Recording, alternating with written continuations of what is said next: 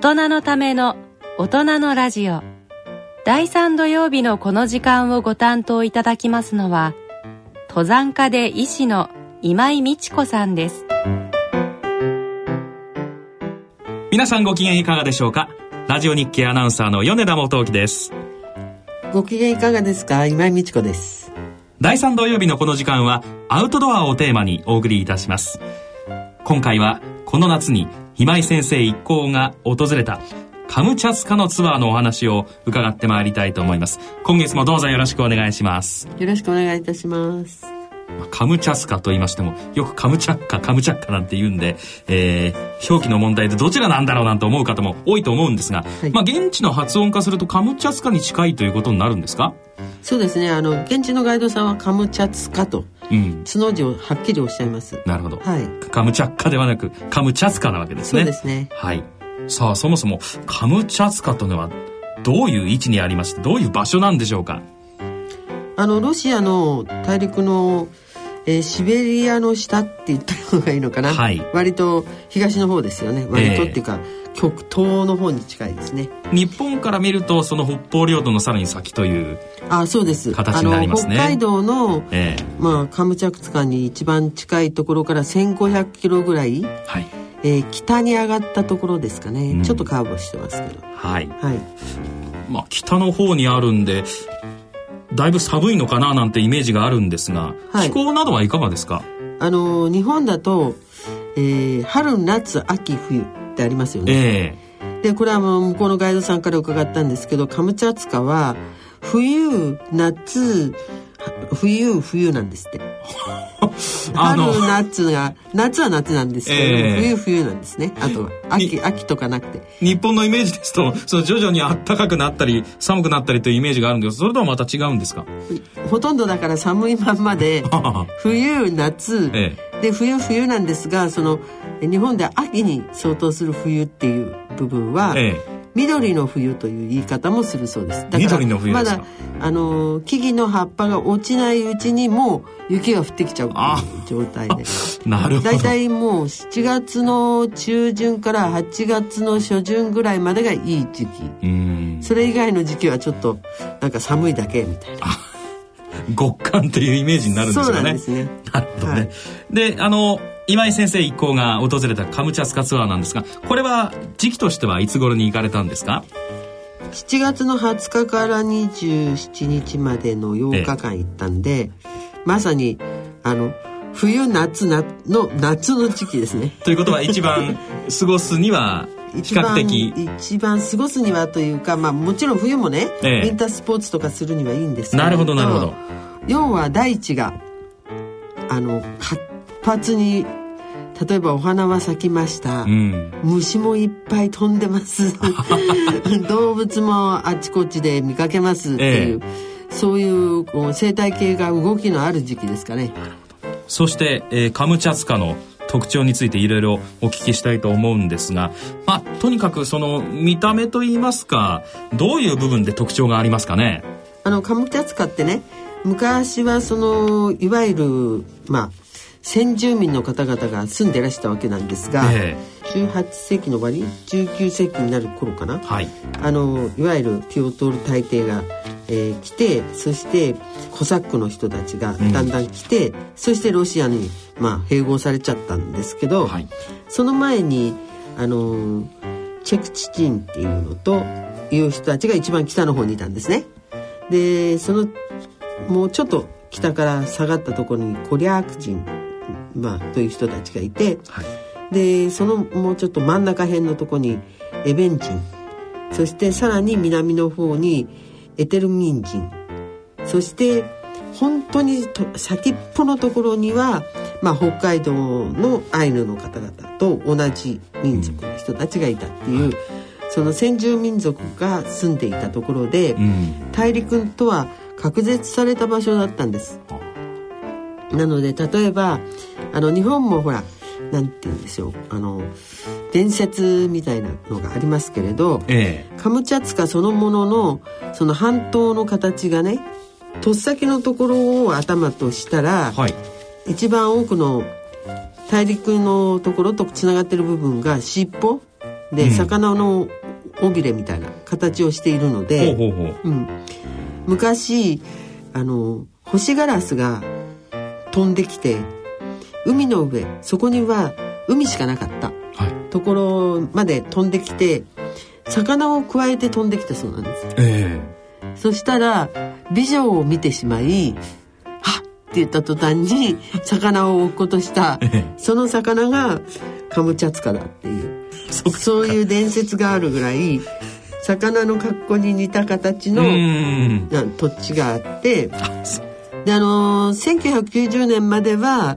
あのロシアがソ連だった頃には、はい、軍事施設として、まあ、重要だったっていうこともあったらしく、うん、あのここまで陸路でみんなあの軍用のものが入ってきてそしてまあ一般人はあんまり入れなかった。はい、でもあのもともとの先住民族の方々ですとかそこに住まわっていた方々はあのもちろんいらしたんですね、えー、だけど観光とかには供されてなくて、うん、だったんですけれども、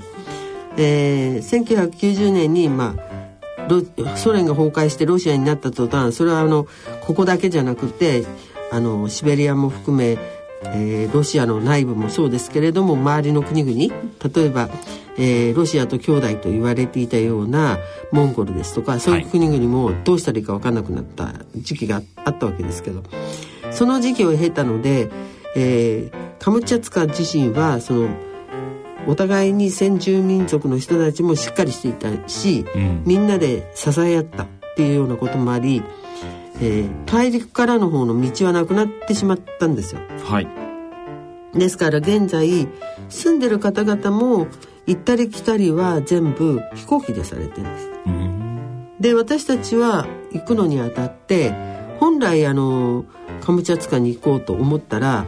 定期便で行くと新潟からウラジオストック行ってそれで一泊してカムチャツカに着くかそれともハバロフスクまで行ってやっぱり一泊してカムチャツカに行くかっていう、うん、その定期便があるんですが、ええ、夏の4週間だけは4便だけ、えー、直カムチャツカの、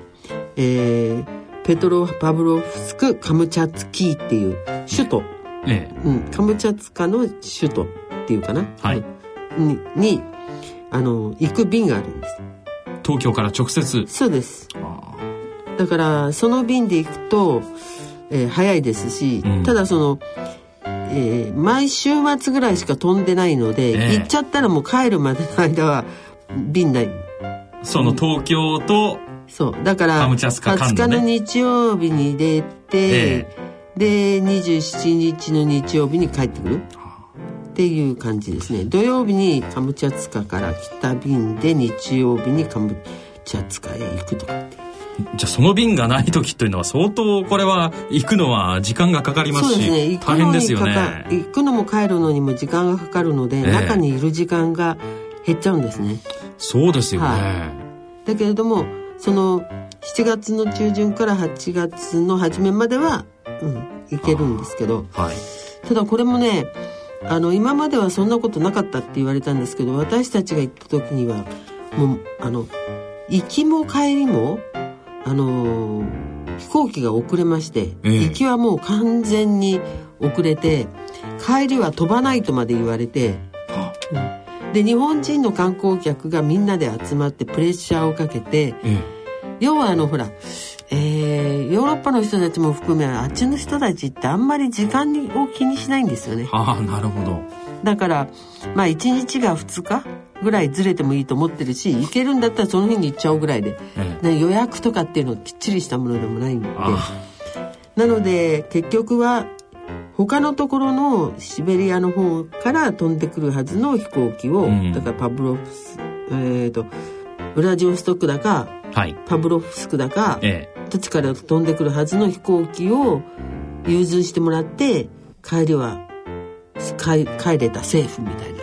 そんな感じでしたそういうところには注意していただきたいところですが。それと、はい、あの場所自体があの、まあ、北海道も温泉たくさんあるし火山もいっぱいありますよね、ええ、でもそれのいわゆるあの千島列島の続きオホーツク海を巻いている一宮のこうええーと、南東の部分ですから点々とした島がありますよね、はい、でそこも火山帯ですよね、うん、でその先にあるカムカムチャツカそのものも火山が全体が火山帯になっているところなので、はい、えー、火山がたくさんあります。したがって温泉もいっぱいあります、うん、したがって 私たちが泊まるのも温泉地です、うん、実際温泉には浸かられました？そうそうそう。あの、ええ、要するにだからあのペトロパプロスクカムチャツキーっていうその首都よりも、はい、えー、温泉のところに宿泊する例の方が多い、うん。うん、ということで私たちもパラツンカっていう温泉郷のところにまあ、宿泊してただ日本とちょっと違うのは、ええ、温泉は温泉プールっぽくなっていてお湯が入っているプールがある、うん、でみんなだから水着着て行く入るのが当たり前、っていう感じですけどね温泉は、どうですかね？実際その温泉の質なんかは日本と違います？だからもちろんいろいろな質があって、えー、私たちが行ったところは最初行ってたところはあれは硫黄泉だったのかな、うん、だけどもえっ、ー、と後から行ったところは鉄線だったんですかね。はいというふうになってます。であの意外にって言っちゃ向こうに失礼なんだけど道はしっかりしてるんですよ。うん、あのかなり軍軍事道路だった頃があるのでそれで車も、えー、しっかりした車があって、うん、えー、まあ、東側諸国っていうのも変ですけど私たちがあんまり使わない 6WD 車、ええ、よくあの 4WD とかっていうのはあのジ,、ね、ジープでありますよね、えあの駆動が前輪と後輪両方で。それが6つタイヤがついていてでその6つ全部が駆動輪になっている。6WD 車が当たり前でアスファルトの広い道をガンガン走っていたりして。で私たちもそれに乗っかってそうするとそのえハイウェイを飛ばしていたそのままの体勢で山の中まで入れて火山帯があるところは、まあ、大体その火山の下のところにはあのー、溶岩帯があってその溶岩が流れたようなところが川になっていることが多いから割に広い川が多いですよね。うん、と河原がありますよね。はい、じゃその河原のところのあの砂地みたいなところでも全くタイヤがはまっちゃったりしないでぐいぐい登っていくし、うん、さらに、えー、雪が上の方にあるからあの氷河みたいになってますね。はい、でそういうところもあの平気で登っていくので普通の乗用車では行けないところまでどんどんどんどん車がで行けちゃってだからあの森が広くてその広い森の中に広い川があって広い河原があって河原をずっとさらに奥へ奥へって、まあ、視界もすごく広い中を進んでいくと、えー、まあ棚みたいになっているところあの火山帯のいくつかの山々があるその中腹みたいなところにベースキャンプがあるんですよ。でそのベースキャンプはあのえーと、南極に南極の、えー、50周年記念の時に行かせていただいたんですけどその時もロシアの基地は確かコンテナで作ってあったの。ええ、でここもやっぱりベースキャンプこれあのアバチャ山っていう火山の下にあるベースキャンプなんですけどそのアバチャ山のベースキャンプもやっぱりコンテナでできて。あの荷物入れる、うん、うん、でも結構快適でしたね。あそうでしたか、うん、ちゃんとそこのコンテナ一つずつの中にだからコンテナを2大きいコンテナを半分に割って片側に4人用の、えー、上下のベッドがあって、えー、その手前のところにテーブルがあって真ん中のところは両あのドアを開けて入ると、えー、そこが玄関口みたいになっててまたさらにドアを入ると両両部屋両方の部屋に分かれて入れるっていう。結構細かく分かれてるっていうことですね、うん、綺麗に分かれていて、ええ、うん、一部屋になんか8人全部ザッと入るみたいなんじゃなくて4人ずつ入れるような形になってまして。ちゃんと個室になってるというイメージ。そうですね。うん、まあ一人部屋じゃないですけどね。あなるほど。であのレストランだけは木でちゃんと作ってあるあの小屋っていうかのレストランにやったりして、うん、まあそれはあのアバチャ山の麓なんかだったりしたんですけれども、えー、最初はちょっと贅沢なんですけれどまあ日本じゃできないからヘリコプターすごい高いですからね日本は。うん、なんだけどあっちはその軍用のえーと、6WD 車があるのと同じ経緯だと思うんですけどヘリコプターも結構発達してるんですよ。であの28人乗りの大きいヘリコプターこれがあの、えー、そのペトロパボロフスクカムチャッキのちょっと郊外のところにあるいわゆる空港とは別にそこからちょっと20分ぐらい行ったところにあの別にヘリコプターの空港があってでそこにそうですね1415機その大きいヘリが止まっていてそれがまああちこちへその飛んでいくらしいんですけど、はい、で山に囲まれている山って言っても火山火山に囲まれていてでその首都からちょっと北に上がったところのさっき言いましたアバチャ山のベースキャンプ。の、はい、さらに奥のところにいわゆるツンドラ地帯になってもうそこから北は大体ツンドラ地帯なんですけど、うん、だから、えー、っと半島のちょうど真ん中辺から北ですよねのところに、えー、ナリチボ渓谷という世界遺産の渓谷があるんですね。はい、でそこはえー、その前面に、えー、コリャーク山っていうあの火山とそれからアバチャ山っていう火山とそれからコゼリスキーっていう火山とその3つの山が三山が並んでいるので、えー、それを越えないといけない場所なんです。で歩いて越えていくのは山を峠越えていくのは大変なのででしょうね、うん、そこに行くためにその大きなヘリコプターに乗ってそしてコリャークさんとアバチャさんの間のところ、はい、飛んでもらってで両方の山の山頂近くのところがまあもちろん雪に覆われている状態なんですけどだから登らずして大きな高い山の夏でも雪に覆われている。キャップグレイシャーなんだけど頭が帽子になってる？氷河の景色を存分に眺めながら、ええ。えー、行ったんですね。山頂のところが雪で覆われてるっていうことですか？そう山頂から3分の1ぐらいは、まあ、ほとんど雪に覆われて。アバチャが2740メーターだそうですね。他の山もだいたい3000メーターぐらいなんだけれども2 3 0 0 0メーターの山でもあの北ですから雪が夏でも溶けてないっていう、うそういう状態ですかね。うん、そしてその中川って言ったらおかしいんだけど園内あの要するに火山の屏風の裏側まで行って降りて、ええ、そこで、えー、ハイキングっていうか最初はトレッキングをしたんですけどね、はい、でもねヘリのに乗っているうちに地形が全部把握できますよね。そうすると。そうです、ね、で中側に入ったそのいわゆる凍土のところっていうのは夏だから白樺林になってるんですけど、うん、その白樺林があっちこっちで空いていてで白樺林上から見て白樺林だなと思うとこう赤土のように見える赤茶けた土のところがあってそこのところに川が流れてんですよ。でその川の一番最後のところには大きな泉があるんですね。はい、で泉から川が流れているっていう状況が見えたり、うん、それから赤い台地のところにまあいわゆるその小さな泉がいくつもいくつも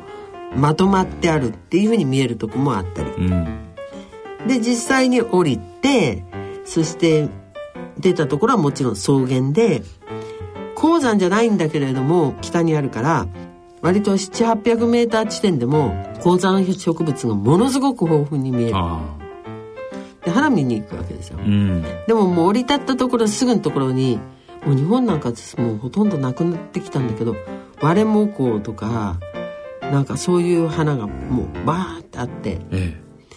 でしかもそれが日本のバレモコより全然大きかったりとかそうですあのうん。なんか伸び伸びと育ってるっつった方がいいんですかね。その一つずつの花自身も大きいんですけれどもそういうのがいっぱいあったりしてそのシュラカバ林と花のあるその草原とだから低木としてはあのちょっと伸びたあの花花々の木があってだからインディアンペイントブラシっていうまあこれはカナダにもあるんだけれども花があったりその割れもこみたいな花があったりそういうのがあってその上に白樺があって、そういう地域に降り立ってそうするとそこはそのヘリポートのそばだけがヘリポートのヘリヘリコプターとかガイド花のガイドとかの仕事をしている人たちのえーと、住まいっていうかな？のそこだけで生活している一部のその小さな群落集落みたいのがあってそこだけしか人がいないんですよ。あとはもう本当に原野みたいな感じで。でで行ってみたら、えー、花見ながら行ってそしてあの花ガイドの人たちがついてきてくれてで最初は花をあれこれ見に行ったので森の方へ行ったんですね。ただあのアツモリソウっていう花があって、はい、それはカナダなんかでもあのプリンススリッパとかレディーススリッパなんつってあのまん丸いなんかスリッパっていうよりなんかオランダ靴のとんがってないのみたいな感じなんだけど下にこう受け側受け口みたいのがあって上に蓋になりそうな花弁があってさらに角みたいな花弁がある花があるんですけれども、えー、でこれがあのキバナアツモリソウっていうのが一番多いんだけど卵化の植物なんですがだから下に受け口があるんですが、うん、これがキバナアツモリソウだけじゃなくてもっと太っている、えー、紫色のアツモリソウがあったり、うんなんか普段ちょっと目にできないような。でそういう種類の花が群生しているところをガイドさんっていうかフラワーガイドさん知ってるからずっと歩きながらこっちの方行きましょうとかって言ってちょっと森の中入ったりしてそういうのを見せてくれたりとか。あとは白山千鳥なんていうのがあるんですが白山ってあの白い山ね、はい、だから日本でいう白山千鳥。白山にあります千鳥ですみたいな、白山千鳥っていうのは日本だったら北アルプスでこの間私8月の20日前後に行った円山荘っていうところに泊まって燕岳から重走して、えー、長ヶ岳まで行ったんですけれどもその途中のとこあたりかな真ん中辺あたりにまあ白山千鳥が綺麗なところありましたけどというように日本だったら3,000メーター方ぐらいの山の上にあるような尾根のところにある花みたいなのが、はいえー、あったりそういうのであの本当にもう花を楽しむ人たちとか花の写真撮る人たちだったらもう全然1時間に250メーター動けないぐらい。花がいっぱいあって。たくさんあってね。そう、はあ、っていうようなところで花をたくさん見てるうちにそこからちょっとこう外れて赤茶けた丘が見えるなと思っていったらそこは尾瀬みたいに全部板場を歩くようになってるんですけど、はい、でそこのところであれ？と思ったら脇に川が流れていてその流れている川が全部湯気が出てほう。川じゃないんですよ。温水。なるほど温泉水、うん、でそれが一番奥の方行くと池になってて飛行機で見た時に一番奥にインクポットみたいだなと思って見たところがそのえー、温水の噴出口、うん、だからあのー、日本で温泉が出てるっていうとボコボコボコボコあの岩場の間から出ていて硫黄がこう匂ってなおかつ煙が上がってってなってるんですけどそうじゃなくて、はい、えーと、平らなところに池があってその池が温水っていうか100度に近い、うん、うん、沸騰しそうなお湯綺麗なブルーの色の泉が湧いている水が湧いているイメージ、はあ、なんだけど実はだからほら糖度じゃないですか、うん、下が。はい、だから水は豊富にあるんです。でなおかつその下が結局マグマじゃないですか、うん、だから温泉水をそうか、うん、直沸かしていて噴出させてるんじゃないの、うん、うん、そういうところがあったりそのさっき言いましたあのあいくつか見えるって言いましたよね。その一緒に。でそういうところはもういっぱいもともと噴出していた穴だったから穴だけしか残ってないとことか、はい、昔は川の水が川もこっちから流れてきてました、えー、温泉水こっちから流れてきました、えー、ちょうどあったところにあの人が水を引き込んで足湯をやっていましたっていう写真なんかもあったり、えうん、そういうようなところがあっていやなんかね別世界の優雅さみたいな、うん、で見たことのないところっていうそういう感じがしましたから、ええ、やっぱり成地坊のその場所が世界自然遺産になってんのは分かるなってその東道のところで白樺は生えてるし東道を利用したっていうか自然が利用してそういう温泉もきれいになんか豊かに起こしている。っていう、はい、そんな感じでしたね。なるほど、うん、まあツアーですから当然その旅行と言いますと食べる部分でもいろいろ新たな発見もあったんじゃないかと思うんですがいかがでした？か、はい、あ面白かったのはね、ええ、ガイドさんがね結構ね向こうではあのお父さんがなんか医者だって言われていてでご本人はなんか、うん、ガイドっていうか日本語を勉強したくて向こうで勉強されててそしたらなんか優秀だからっていうんで日本へ来てで日本の某ホテルに泊まりながら1ヶ月だか3ヶ月だっけ勉強したっておっしゃってる方だったんですが、えー、彼彼女たちが食べていたものっていうのはロシア行ったらねえっ、ー、と大体みんなあのななんだろうスープはボルシチとかって思うじゃないですか。イメージはね、うん、であの赤かぶ入っていて、はい、それからあのキノコの形をしているなんて言うんだっけ種子種子系じゃないか。うん。あのパン生地でこう上があのスープ皿のスープポットの上がパン生地でこう囲まれてて、あ、ねえ。え、の穴開けて食べるのとかってあるじゃない、中にスープが入ってるそうそうそう。ありますね。あれってロシア料理だと思うでしょ？ええ。したら彼女曰く日本のパラライカだったかな？その東京のロロシア料理の店に行って、はい、食べたんですって。ということはどうなんですか？だからえっと実際に向こうでは、ええ。えー、魚とか一緒にウォッカなんかを入れたウォッカで煮た魚の入ったスープだとか、うん、それから、えー、大麦とピクルスが入っているスープだとかそれからワンタンに似たようなものが入ってるスープだとか、うん、あのスープものが多いんですよ寒いから。ああなるほど。体を温めるとそれとじゃがいものサラじゃがいもが入っていてよくあのグリーンピースとじゃがいもときゅうりと、えー、人参が少々入ってるあのポテトサラダってあるじゃないですか。ありますね。あれがもう定番みたいですけどでポテトサラダとあとは、えー、肉とご飯ですかね。でピロシキとかああいうこうなんか日本であれがロシア料理ですって言われてるものはあそうなんですよ。ええ、で彼らはどっちからっていうとほらもともとの先住民だから本当のロシア人じゃないっていうかそのコサック兵とかの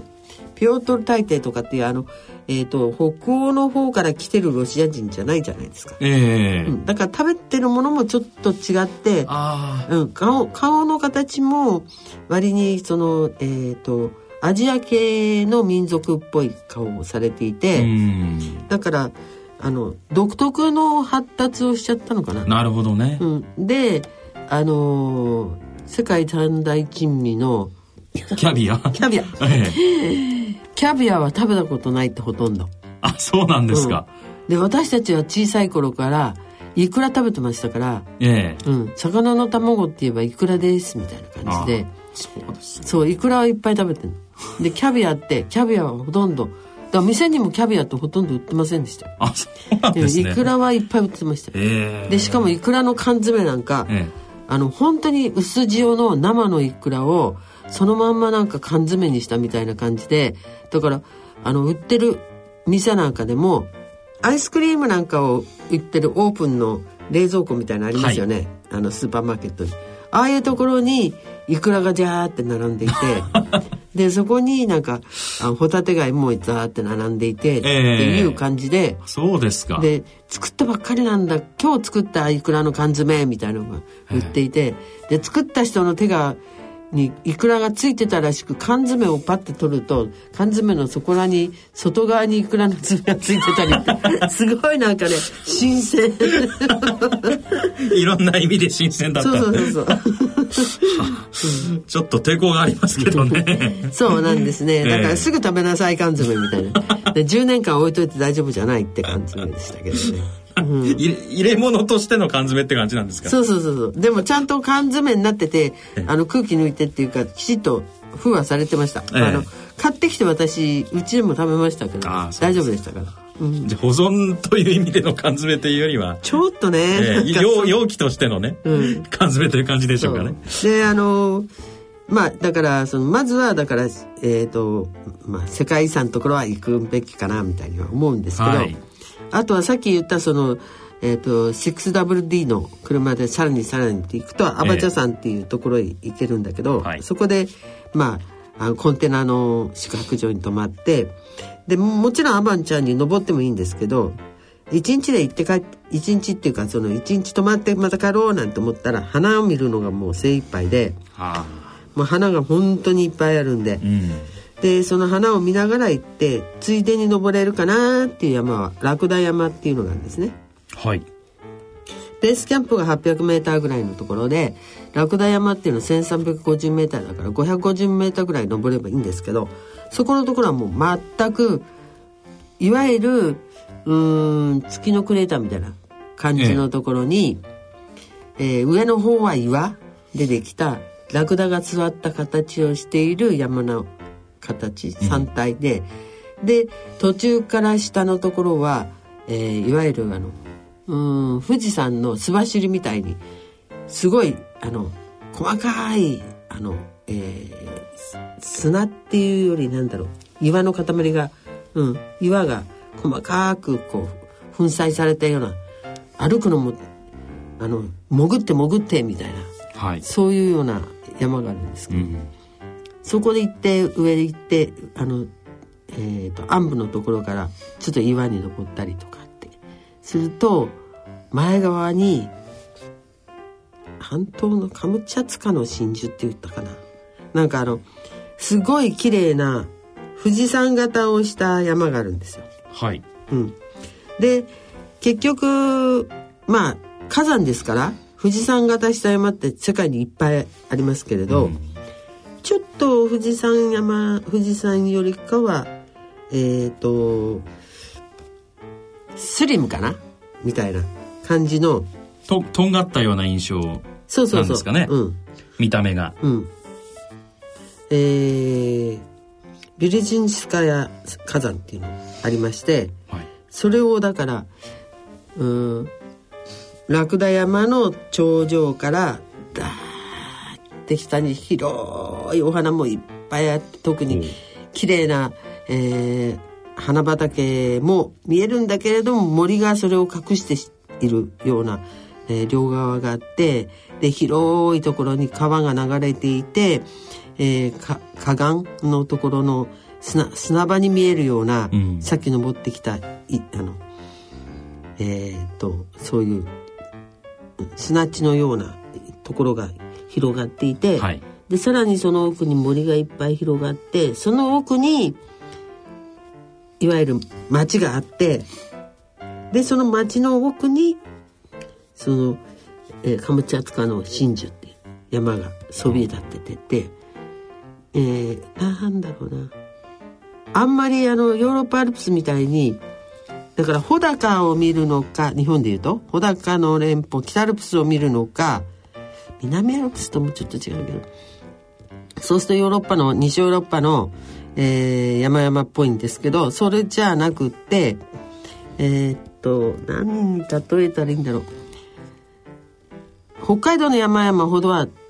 丸くないんですよ。まだ若くてとんがってる山々なんで、うん、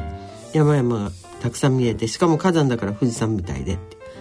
えダイナミックっていうか広さがすごい、うん、うん、山々を見るんですね。で夜になるとその広い空がいっぱい見えるところに満天の星空がでそこで天の川は見えます。流れ星も見えます。人工衛星も見たい放題です。っていうそういう夜になるっていう。素敵な夜を迎えられる。一方そこのそのコンテナの簡単な簡易宿泊所みたいなところにいると、えー、ちっちゃな可愛いリス、うん、なんかがもう四六時中ちょろちょろ出てきたりじゃあもう見渡す限りも発見できるとリスは。でリスはこうすぐにヒュッてこう立ち上がって前前手の手じゃなくて足の前足？前足をキュッて縮めて胸の前に置いて遠くを見ようとするし。まあそんないろいろ素敵なものが見られるカムチャスカでありますけれども、どうでしょうか？そのツアー全体を総括してみて、どんなツアーでしたでしょうか？全部を総括すると大変な話になっちゃうんですが、だから一口で言っちゃう、一言で言っちゃうと、自然は同じようで、カナダなんかとあまり変わらないんだけれど、えー、人間がその中に入るためのいろんな道具だとかそれから交通機関だとかがちょっとヨーロッパやカナダアメリカみたいなところと違ってるから面白い、うん、そんな感じでしたね。なるほど。わかりました。今回はカムチャスカについて今井先生に伺いました。番組では疑問質問ご意見ご感想をお待ちしております。郵便の方は郵便番号105-8565ラジオ日経大人のラジオ係まで、あるいは、ラジオ日経大人のラジオの番組ホームページからの投稿もお待ちしております。それではお時間となりました。お相手は私、米田元興と、今井美智子でした。次回のこのコーナーは、来月10月18日の放送となります。それでは次回まで、さようなら。さようなら。